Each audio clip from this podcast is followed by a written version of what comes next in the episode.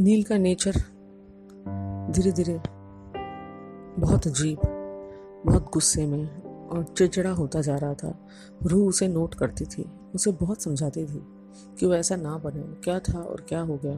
पर शायद नील इतनी सारी एक साथ चीज़ें जो उसकी ज़िंदगी में चल रही थी उसे कोप अप नहीं कर पा रहा था। और कहीं ना कहीं वो सारा गुस्सा चिड़ जब भी रूह उससे बात करती, वो निकल जाता। रूह जब भी उससे बात करती, उसके बारे में पूछती, अपना प्यार ज़ाहिर करती।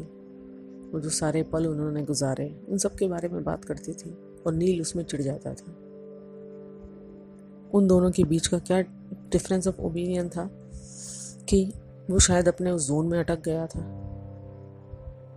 उसके पास टाइम की कमी थी। वो पता नहीं, हमेशा उसके दिमाग में, दिल में काम चलता था। और रू थी उसको ये लगता था कि अगर थोड़ी सी देर को वो साथ में हैं तो क्यों नहीं? रिलैक्स हों। क्यों नहीं? ये बातें करें। शायद नील को अच्छी लगे। पर कहीं ना कहीं उसकी ये कोशिश और उसका वो जोन कहीं ना कहीं बीच में मिल के झगड़े करवाते थे उन दोनों के बीच में रोज़। रोज़ बहस, रोज़ फालतू के झगड़े, रोज़ झगड़ना, फिर सॉरी बोलना, फिर अच्छे से दिन ख़त्म करना, फिर वही। ये सब बहुत होता जा रहा था। रूह बहुत परेशान रहने लग गई थी, क्योंकि उसने सिर्फ़ उससे प्यार किया था। प्यार नील भी उससे बहुत करता था। पर कहीं ना कहीं चीज़ें समय के अनुसार गलत दिशा में जा रही थी। दोनों कोशिश करते थे, ऐसा नहीं है। पर कुछ ना कुछ रोज़ होता था।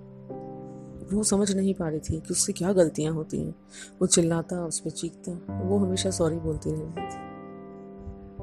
बट नील संभल नहीं पा रहा था। उसकी हर एक बात पे चिढ़ जाना रूह ने उसे बहुत समझाया कि कभी तो जोन से बाहर आया करो। वो भी कहाँ जाए, उसका भी कौन है? पर उसने शायद समझना बूझना छोड़ दिया था। रूह को भी समझ आता था कि बहुत प्रेशर है। पर इसका मतलब ये नहीं है कि रोज़ कोई ऐसा रहे।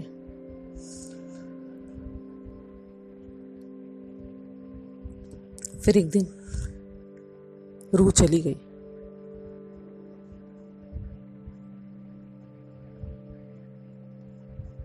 नील को एकदम से झटका लगा और उसने देखा कि हल्की सी बारिश शुरू हो गई।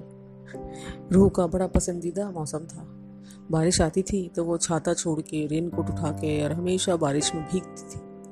नील को पसंद नहीं था। वो खड़ा हो जाता था शेड में। वो खूब भीगती थी। फिर बाद में दोनों चाय पीते, भुट्टा खाते, पकौड़े खाते। और वो कहता था, तुम्हें गंदा नहीं लगता बारिश में भीगना? वो बोली, नहीं, मुझे बहुत पसंद है बारिश। आज नील उसे बहुत मिस कर रहा था।